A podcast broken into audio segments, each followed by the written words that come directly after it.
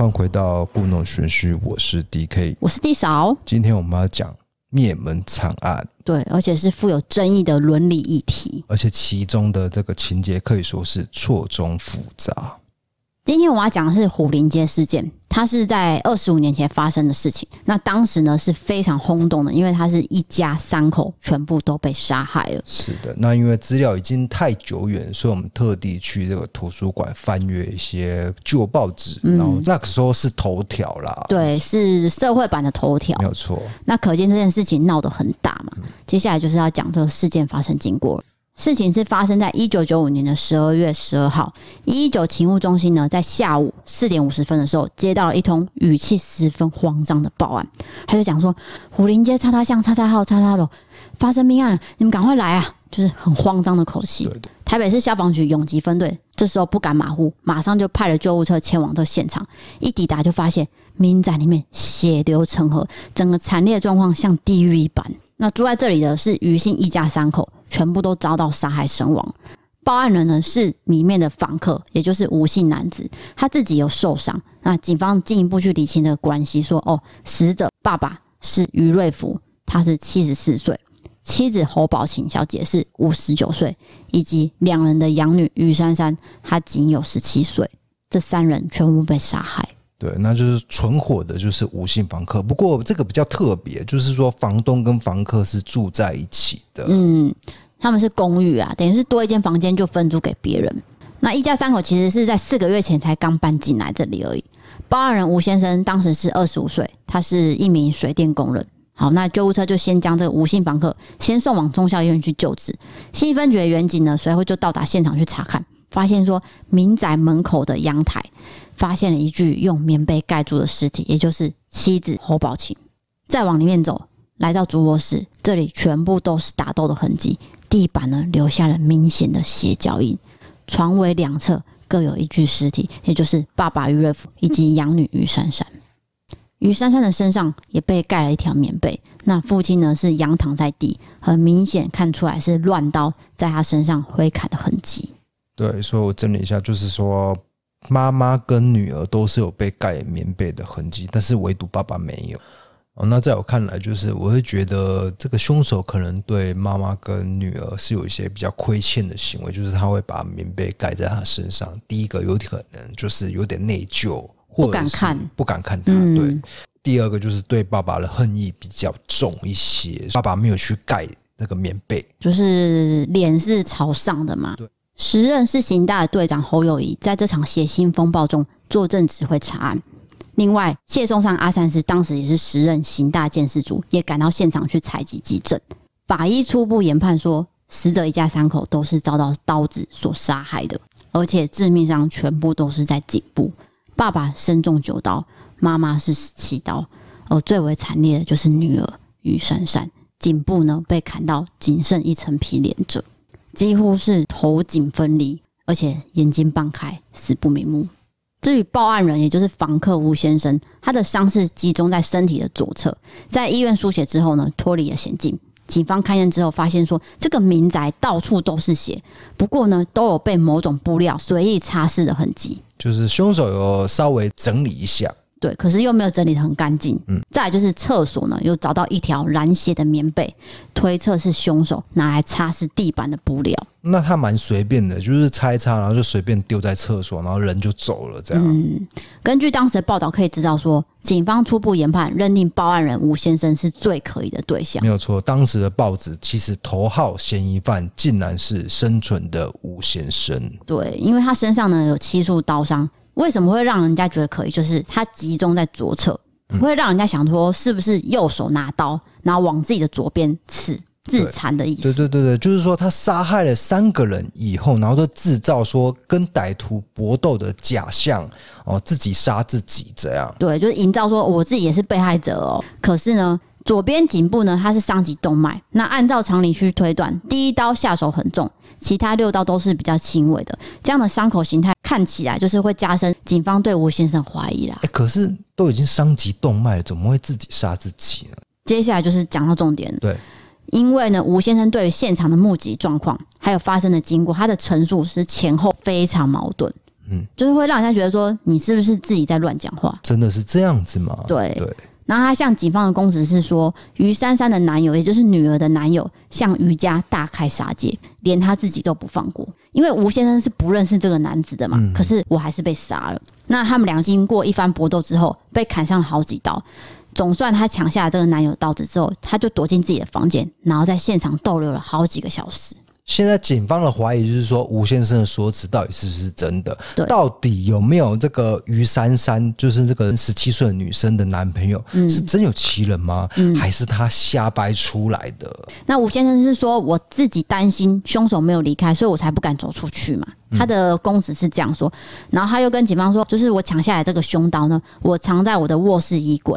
那警方就会说，好，那我去找，就找不到啊，是在房间地板找到，并不是什么卧室衣柜，就是跟他讲的不一样。嗯，不过这也可能是你受到惊吓，所以你说辞会反复嘛。对对对，因为人会惊吓到就会乱讲话。对，你可能记不是很清楚，因为你真的被吓到了，到底有没有那个人跑进来砍杀一番，然后他就是吓到关在房门里面、嗯、那其实这个也是警方很怀疑的地方，你怎么延迟那么久才报案呢？对，因为你在里面待太久了。对，可是他这样讲好像又有一点道理，如果凶手在外面，我又怎么敢开门去报案？我还在搏斗一次吗？人家手上有刀哎、欸，嗯，对不对？那我在想，他没有报警也是因为当时可能没有手机嘛，对，因为那是一九九五年，一定没有手机啊，就是房间也没有电话，可能家里就只有那一副电话，嗯、你要嘛就是从大门离开，对，那要嘛就是打电话，嗯、啊啊，房间没电话，你要怎么办呢？嗯，你只能把自己反锁在房间里面嘛。对，可是警方就怀疑啦、啊，吴先生坚决否认是他做的。而且他诚恳的跟警方说，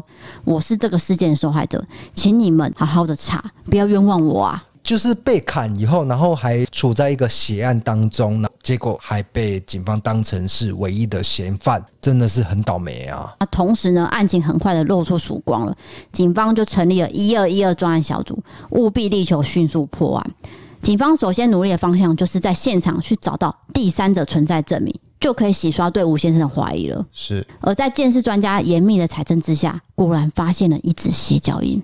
这个脚印呢，不属于于家人跟吴姓房客的。这个是关键，你只要找到第三者的存在，嗯、你就可以洗刷吴先生的嫌疑了、哦。对，那也在吴先生房间找到第三者的血迹。哦，也有。对，警方就认定说凶手是真的另有其人了。那开始慎重思考说，吴先生口中所说的于珊珊男友这个人到底是谁？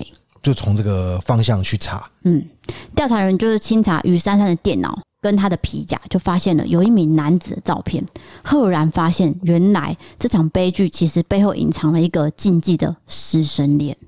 师生恋，嗯，是于珊珊跟老师交往的事情。对，因为那个时候比较封闭一些嘛，对不对？即使现在大家还是不能完全接受师生恋，应该这么说。对。可是当时又更封闭嘛，是，所以是不能讲的。好，那就开始调查于珊珊这条线了。原来于珊珊在国一的时候呢，跟一名叫做杜汉成的国中老师展开了不被允许的感情，也就是他们开始谈恋爱。任谁也没有想到，这竟然揭开了灭门惨案的序幕。是的，杜汉成到底是什么样的人呢？杜汉成其实当时是三十三岁，他是高棉侨生，他历经了种种的苦难，最后辗转在一九八一年来到台湾。其实他资质是非常优异，而且他考上了师范大学生物系。个性呢是比较沉静的，比较寡言的，然后也不会主动去跟别人攀谈。毕业之后，他就到台北的刘公国中去任教，因此就认识了学生于珊珊。在校期间呢，他们并没有做出什么比较愉悦的行为，嗯，就是例如说两个人靠很近啊等等的，没有，他们就是比较聊得来而已。不过随后杜万成就调到了高雄，两个人开始有书信往来。当时没有电脑嘛，就是写信，这样就谈起了恋爱。后来呢，杜老师经不住这个远距离的思念，最后就请调到新北市的林口国中。回到北部之后呢，就开始秘密的跟高中生于珊珊交往。欸，他们是差几岁啊？十六。十六啊？对，有人认为说这是一段畸恋，那有人认为说其实这个不论年龄嘛，真爱是不论年龄的。对，不知道大家的想法是怎么样的。对，那其实在我们现在此时此刻的社会，有很多都是超过十岁的情侣跟夫妻嘛。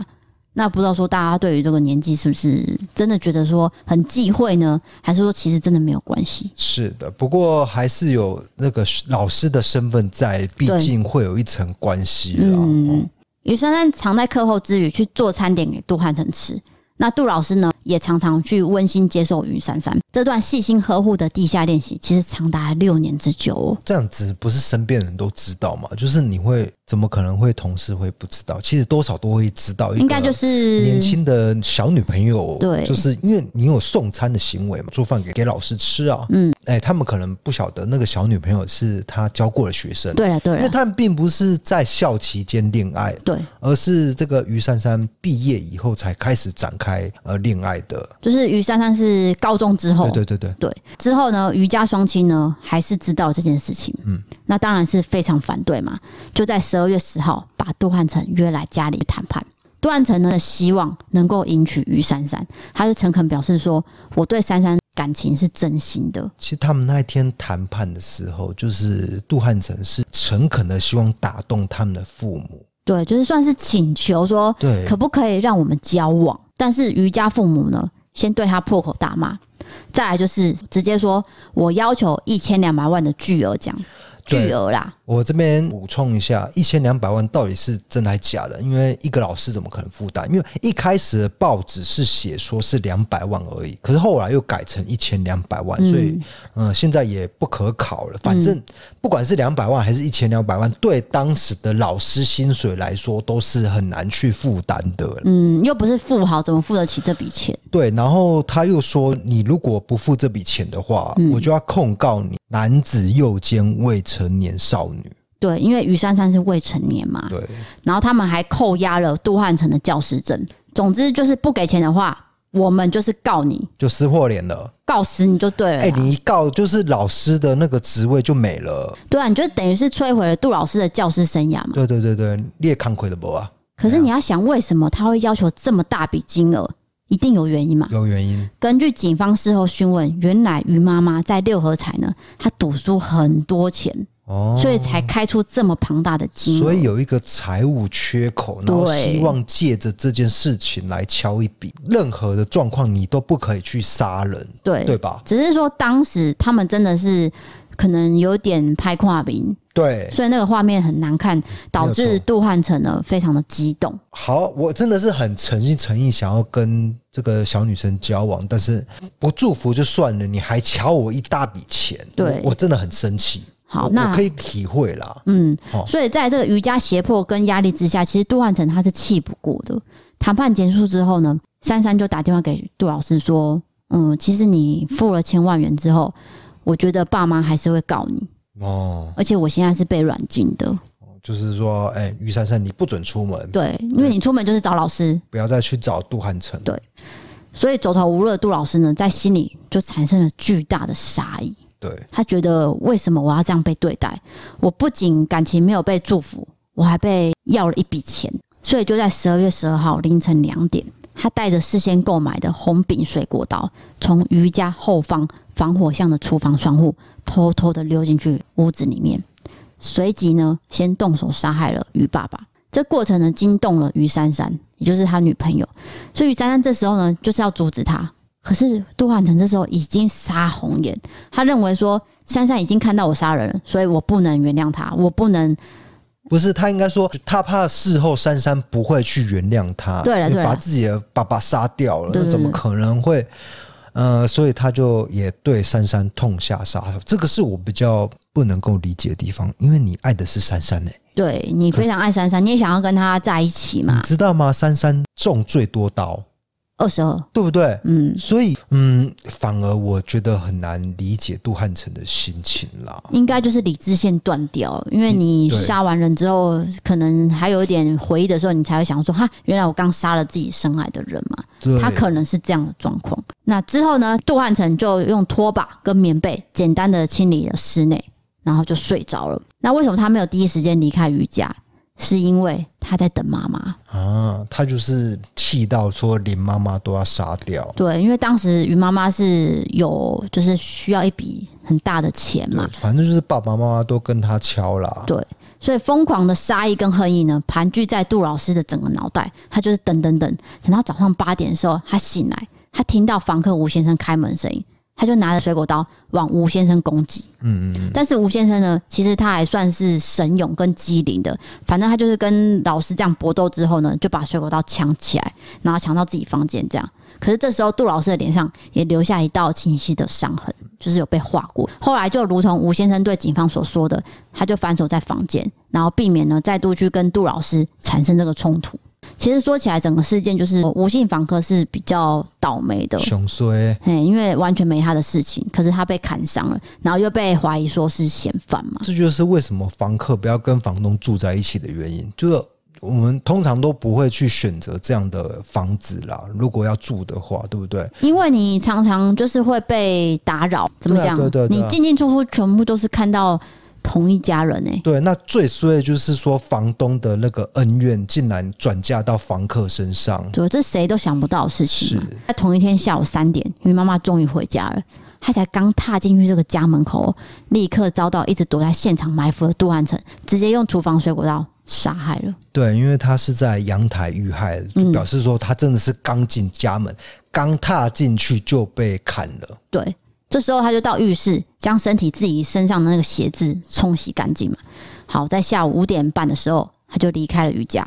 这时候反锁在房间的吴先生他醒来了，就听到说，哎、欸，好像杜安成离开了，就是一切都平静了。对，他才敢开门，然后赶快去报警，就连到我们一开始讲的，他打到一一九去报警的声音了。嗯，警方分别到了杜老师的住宿的地方，还有亲友家，还有他任职的学校去探查一番。首先呢，就在案发现场找到了于爸爸的日记簿，里面呢是有手抄杜汉成的资料，就例如说呃出生年月日啊，还有地址等等的。就是那一天在谈判的过程当中，我把你的资料抄下来，嗯，因为讲威胁的一个证据，你之后怎么样，你不付这笔钱的话，我就要给你报出去。有的报道是写说扣押了教师证，有的报道是写说扣押了身份证， 对, 对，就是不知道哪个才是正确，现在也不可考了。嗯，那另外就在学校发现案发当天呢，杜老师是无故缺席的，嗯，他就是没有来上课。隔一天呢，他就到学校办理请假，然后脸上还有一道伤痕。那其实其他同事就有看到，就问他说，诶，杜老师你怎么了？他就说，哦，没有没有，我只是一场小车祸而已，没有什么事，可是我要请长假，我要休养，就这样子含糊带过。那现场找到的鞋脚印呢，跟杜老师的脚型大小是不谋而合的，所以这整个事态呢再明朗不过了。刑警就立刻到木栅的杜汉成住处，他住在亲戚家，就直接去那边搜索，当场就逮捕他，其实正打算要逃亡。哇，这个是很戏剧化，所以就慢一步的话，可能杜老师已经跑走了，对，就找不到了。对，那一逮到杜老师的时候，其实他当时是非常激动的，他跟刑警说我要自杀，嗯，他就很激动，我不要我不要，然后就说我要死我要死。可是这时候呢，警方告诉他一件事情，他马上就转为呆滞，然后就冷静下来，接着眼泪掉下来，就是警方跟他讲说，我们在调查你们这个案件的时候，我们发现了你们的关系。然后于珊珊呢，在她电脑里面有写下，其实她要跟你私奔。我觉得她应该很后悔，她听到这句话一定后悔，一定非常后悔。是，所以她这时候才发现说，原来我爱的人，他要跟我走，可是我却把他杀了，死在自己的手上。对，她这时候才发现说，其实我真的是铸下大错，可是已经已经来不及了，来不及了。就我就是当时就是杀红眼，你真的是气不过，嗯、呃，于爸爸跟他敲那一笔，然后你动了杀意，结果竟然连自己喜欢的人都杀了。至于杜老师任教的林口国中呢，在得知这个消息之后，全校师生都非常震惊。杜老师其实是教一年级的生物跟三年级的体育，还有兼任班导师。嗯、他虽然说话比较少，可是对学生的关心是没有减少的。再来就是他教学认真，然后平时呢是住在这个男老师的宿舍里面。是。晚上有的时候还会从宿舍去教室去教导一些自动留校的学生，代表说他对学生是用心的。跟杜安成一起住在学校的同仁就有说到，其实他们都有看过于珊珊到他们宿舍里面准备饭菜给老师一起吃，所以我就说同事都知道啊，不知道他们有没有讨论啊，这我们就不知道，只是说这个师生恋当时有没有曝光，哦，没有人知道了。嗯，可是如果你三十三岁跟诶几岁啊，十七岁，对，其实真的是差距应该是稍微看得出来的啦，哦，可是你现在看一下，哦，我们现在的社会其实蛮多这样的组合哦，我不知道你知不知道，就是真的是有这种组合。是，那其实没有那么明显，因为现在的人比较会打扮，对 对, 对，可能看不出来那么明显的年龄差距、啊，而且也许三十三岁看起来很年轻，对对，我讲的就是十七岁看起来很老成，然后就是成熟啦，不是老成，对对对，成熟一点这样。对，那最终杜万成是判决死刑定谳，在一九九八年二月十八号，杜万成就枪决伏法了。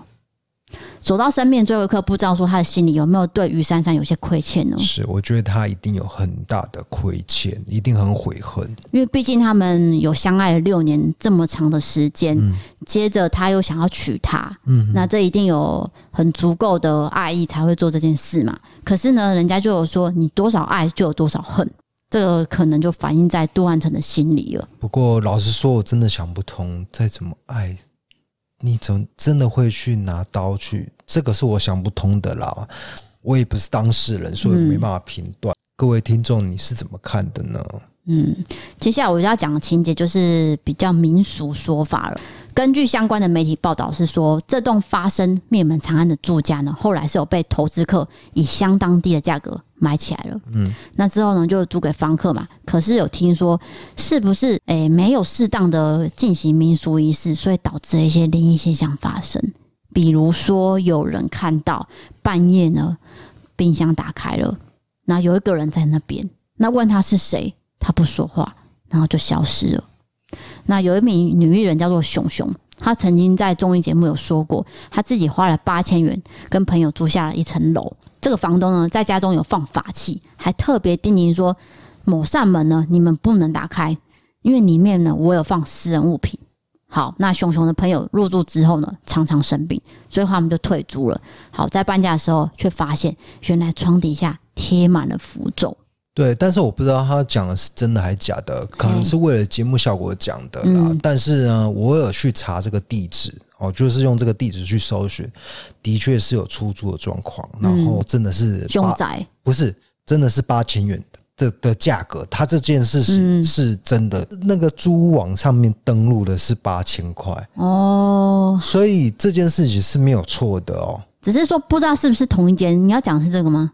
不是，是同一间啊，就是我用地址去搜寻这件事情、哦、然后我就是浮出了呃租网曾经登录的价格，但是它到底有没有发生过灵异状况呢、嗯、就只有熊熊知道，因为 他, 他在节目讲了，这个叫卓玉彤嘛、嗯、对不对？以格局来看啊，就是熊熊在节目上所说的，还有房东叮咛说某个房间不要打开这件事情，很有可能就是父女双双过世的房间。对对，你就是把它连起来，有可能，我们没有说一定啊，就是说如果真的是这样的话，有可能就是那一间房间。是的，那现在有没有在出租我们就不得而知了，只是说事隔多年，我们相信当年的恩怨情仇，因为它毕竟不是悬而未决的案件嘛，早就随着时间化解了、嗯、就破案了啊。 对, 对啊，大家不要想太多啦。那今天的虎林街事件就讲到这边了。其实这个案件呢，也是算是嗯，会令人很难过的地方，就是我们刚刚讲的这个师生恋，可是没有想到是这样的结局。是的，就是无论你发生怎么样的状况，什么样的阻碍，你都不应该做出极端的行为啦。没错。那今天的事件就讲到这边喽，接下来进入我们伯利开港时间喽。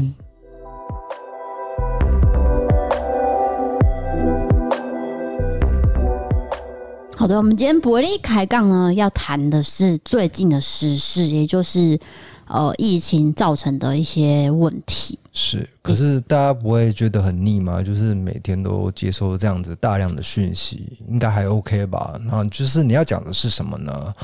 今天我们收到的是护理师的投稿，然、哦、后这个一定要这样，这个一定要讲，因为护理师一定很辛苦。最近他们的工作量非常的大，暴增。对，我觉得应该是部分的经费要给他们加薪吧？你们不觉得是这样吗？欸啊、政府不是有拨不够多，不够多，我觉得不够多，因为他们 付, 付出了心力跟时间更累嘛，嗯、对不对？你应该、欸、要等比级数的成长吧，对不对？对，那我这边是有问他到说，你工作中最常遇到的事情是，那他就有分享了几个。第一个就是酒醉的人，酒醉的人哦，酒醉。就我以前做那个游民社工的时候，那街友社工常常把街友他们送去这个急诊室，可是其实他们没有就医的需求，你知道吗？他们只是路倒、哦，对对对对对，对，但他其实没怎样，就是喝醉，醉到地上这样子。对。呃，如果大家有看《火神的眼泪》，他其实有一集也是有演到，就是有一个固定的那个街友，他不是就是流血嘛？对。然后一直到我没有剧透太多吧，哈，就是说他会一直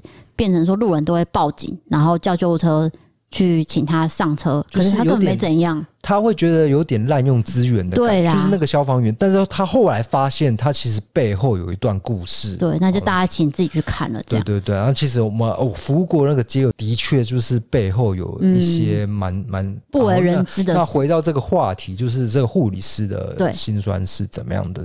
他是说，酒醉的人身边呢，都会有一些五四三的朋友，很爱干扰医疗。嗯，哦，例如说教导你怎么去包扎。哦、呃，怎么去照顾病人？这不是蛮讨厌的吗？对，又不是你的专业。再来就是最近常发生的，就是有语言上的暴力跟肢体上的暴力。哦，这最可怕了。嗯，我们必须得帮这些护理人员讲哦，因为他们是在救治你，并不是在害你。可是你们会因为情绪很激动，跟说你们不想要接受你们确诊这个事实，导致你们去打人，好去造成这个伤害，真的是。绝对绝对不能发生的事情，没有错。而且尤其是确诊的人、嗯，你那个护理师是穿那个隔离衣，你知道吗？那件衣服，哎、欸，穿上去就要二十几分钟，然后不能尿尿，不能吃东西，什么都不能，就是闷在里面一直流汗，对，流一身汗，这样都湿了，没有错。好，那他讲的是说，只要护理师或医生没有达到他们想要的，哦，就会谩骂，再来就是砸东西，还有威胁护理人员。然后他另外就是讲了一个比较诶，算是小爆料吧。他说有的医生会躲起来，然后去让护理师自己去面对，等于是护理师呢，他自己要照顾急诊的病人，还要安抚酒醉的人跟他的朋友，等于是很累的状态下，他要做这么多事情，又要去做笔录，嗯，这样子。所以这是他觉得最痛苦的一件事情，等于是资源上为什么是这样子使用呢？没有错，所以我觉得护理师的薪水应该要再更高。嗯，对啊，要不然谁要做这个行业啊？他就提到酒醉是急诊最讨厌的第一名病人，而且他们很会吐。嗯，这个医护人员就跟我分享到这边了，就是说他最头痛的是这件事情，那刚好也呼应到最近发生的事情啊。对，就是医疗暴力。嗯。好，接下来我要讲的是一个网友投稿，他叫做小杰，他是来自台北的。这个故事其实有点惊悚，惊悚。并不是灵异，不是灵异，我只是在鹦鹉学你讲话是吗？蛮可怕的哦。OK OK， 就是说小杰是说他们家是住那种呃四层楼透天。我现在用小杰角度讲，有一天呢，我跟我哥两个人在家看家，然后我们在二楼玩电脑的时候，我们就听到楼下有开门的声音。也是小朋友的时候是吧？对，小朋友，哦、然后就以为说是家人回来了，嗯、所以我们就不以为意，我们继续玩。可是过了几秒之后呢，就有一个不认识的人。中年男子，他手上、肚子、背上全部都是血，然后走上来说：“快帮我报警，有人要砍我，赶快，赶快！”你知道他们只是小孩子，对他们不知道怎么做，所以他写当时的我已经被满身血的场景吓到，不知道怎么办。我报完警之后，我跟哥哥躲在一间房间，然后锁上门。结果之后就传来很大声的咆哮声、跟棍棒敲打声音，还有玻璃破碎声音，各种声音这样。就我跟哥哥躲在角落不停发抖，我害怕被发现，说我们是躲在某间房间的，就很怕被伤害。啊，怎么这种事情啊？对，就很像社会案件哦。好，接下来我听到一个更可怕的声音，就是。那突然间呢，门把就发出转动的声音，就有一个人说：“里面是谁？给我出来！”哦，然后我们就吓到，我们就说：“我们只是小孩子，你找的人不在这边。”我觉得不是小孩的问题，就是大人也会很恐惧，就算是大人啦。对，可是因为这两个小男孩只是想要跟他讲说：“我们不认识这个人，对，请你们走开。”哎，那为什么那个人一开始可以闯进来啊？对啊，这也是一个谜嘛。是，就可能房子没有关好啦。对，没有，我觉得是没有关好。然后就是那个人可能有欠债还是怎样，我不知道后面剧情，他就是闯进来了，嗯、对不对？就是吓到。然后乱找一个地方冲进去，对对对，就刚好这一家的门没有关，对，他就冲进来。最后我说我们只是小孩子的这时候，刚好警察就到了。什么？你说只是小孩子？什么？就我跟那个门外的人说我们只是小孩子的时候，刚好警察到场了。还好警察到场，这时候我就哭了，我真的是吓到了。好，走出去之后发现家里全部地板都是血、哦、我到现在还害怕一个人在家，我也很害怕血，就算是杀鸡杀鱼的画面我都没办法接受。哦，等一下，到底是发生什么事情啊？没有血，就他也不知道，因为这个后续也不干他的事、啊、那有可能就是我猜的那样，有可能是什么欠债，欠债或者是那个呃纠纷，然后被砍了以后、嗯、逃到别人家，然后刚好那一户人家没有锁、嗯、所以就是吓到这两个小朋友。对，我就是这样想，而且我想到邱泽的电影，他不是也是这样砍人，然后就是这样乱窜乱窜、啊、到处都是血在流，应该就是这样。可是这个小杰他到现在有很深的阴影、嗯、他说他没有办法一个人在家，他会觉得随时会有人冲进来，那那个人可能就是要求救，然后身上流着满身是血、哦、造成他这一辈子很大的阴影、啊、就是要门要锁好、嗯、要不然就是会发生这种事情，真的是很可怕的、啊、对对对。好，这个就是今天的投稿，接下来我们就要感谢这个赞助的朋友们。这个是 PayPal 来的，他是香港的朋友，他叫做 Yuna，他写说感谢你们用心制作这么多优质的节目，辛苦了，跟各位听众们说个话。诶，他跟听众说话，他说在这里我想要跟大家邀请一起赞助 D K D 嫂，现在的我们实在太习惯免费的娱乐，包括我自己，所以我今天也动手用小小的赞助来支持你们的创作，无论金额是多少，赞助这个动作呢就是会给他们鼓励，现在大家就动手吧。诶，谢谢 Yuna， 可是就是还是跟大家讲，这个是在自己能力范围可以做的事情，量力而为，但是真是你有这个心意我们会收到。当然，但的确是哎、欸，有的时候，嗯，你会不知道自己在，就是没有创作动力，但是看到你的确是有做一个实质的行为的时候，我们会受到这个很大的鼓励啦。对，对对，就是一个鼓励，我们会觉得很窝心呐、啊。嗯，对。接下来是在 M B 三 A P P 上面有赞助我们的几位朋友，这个也是必须唱名，因为他们是每个月支持的哦。哦，太好了！是固定定期定额在赞助的，真的是非常的感谢。对，第一个叫做俊伟，然后再来是思伟，还有陈陀。上次我念不出陀这个字，嗯、那陈陀本人就来私讯我，他特别跟你说，他说对那个字念陀， okay. 我说哦，抱歉，因为我一下子没有办法反应过来那念陀啦。对对 对, 對, 對, 對, 對嘿嘿。再来是悠悠狗小姐，还有一个是。我们其实每个月有一个方案叫做 D K 修头发方案，没有没有来各位，如果你捐一千万给我我也不会剪头发我不会剪的，你们放心好了。你是叫这个人退掉是不是？对对对，你们这个这个这个没有意思。这个人叫做台南宾拉登，他每个月以一个不少的金额在赞助你。我不要，我不想剪头发，我不要剪头发。好，再来一位是一次性的赞助是灰冰，好，这些都是喜欢我们、支持我们的朋友。谢谢。那我们在这边也是感谢 M B 三 的这位同仁，我只能说哈，因为我在接手的厂商有很多人，对，这位是我目前接洽过最热心的，哦，我真的不得不说，算是有点投缘。你喜欢这个哎、欸、投缘，投缘，而且他的热心跟他的帮助是我看得到，我感觉得到。他每天跟我联络，他只是跟我说：“D嫂、嗯、你要加油，你不要再为那些事情烦恼。”还有说 ：“D K 你们一定要努力的。”他每天都给我鼓励、欸、啊，是、哦，因为他可能本身、啊、很会做人呢、欸。哎、欸，不是啊，我是说他是真诚的，他本来就是我们听众啊。哦、啊啊，我知道，我知道，我知道。对，所以他一直在跟我讲说，你不要担心，然后这些东西我会帮你推广、哦，所以我就觉得很感动。是是是是，所以他把我这些方案都修改了名字，像你这个每个月 D K 修头发方案，这个是他想的。哦，这个很聪明的。可是我不会剪哦，很抱歉。你这样子，人家是要怎么支持我们啦？我知道啦。那如果累积到一千万，我就去剪，好不好？你也太苛刻了吧？不是啊，我真的很想要留一次长发。那留不到怎么办？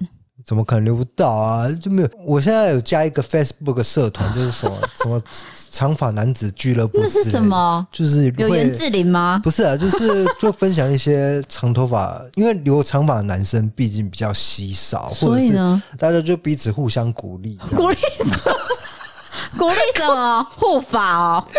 不是，因为留的过程很累啊，你知道、啊，你像刚披头散发。看头看明，你知道吗？那你也知道看头看明为什么还要留呢？啊，所以才难啊，很困难。对啊，对啊，对啊，就是有一些人就是达到一个长度，他就会分享他的照片，那他有说怎么留头发比较快吗？有人分享吗？没有啊，就是不要剪就对了，你就是尽量不要去剪，只要剪一次就是前功尽弃。你知道我前几个月剪那一次，要是我没有剪那一次，现在早就劈到肩膀了。不是那一次为什么要剪？你知道吗？他剪的超哦，不能不要批评了，不要批评了。我先讲原因，不是很满意。那一次是因为孙翠凤老师要来。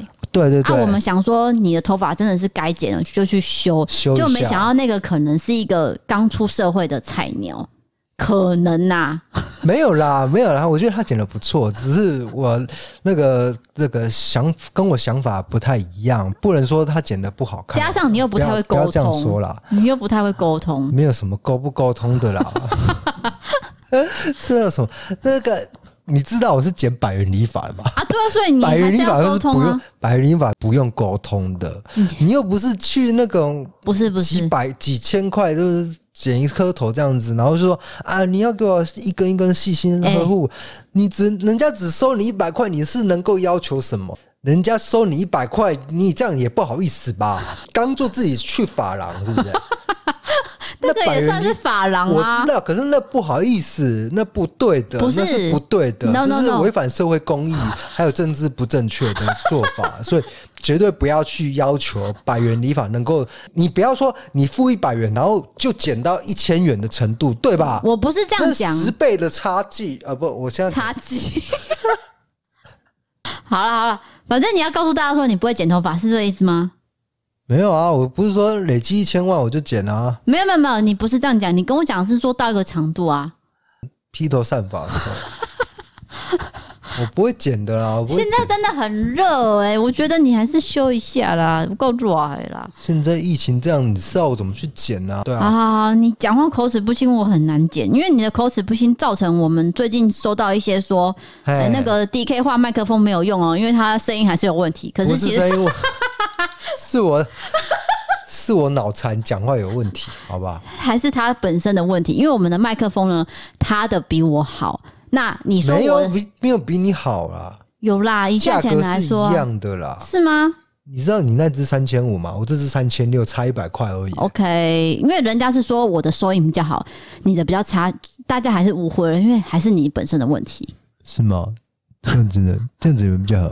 啊，然后呢？好，因为我们最近呢是在做这个四十万订阅的问题集结，那大家有有一些已经填上去，就填上去。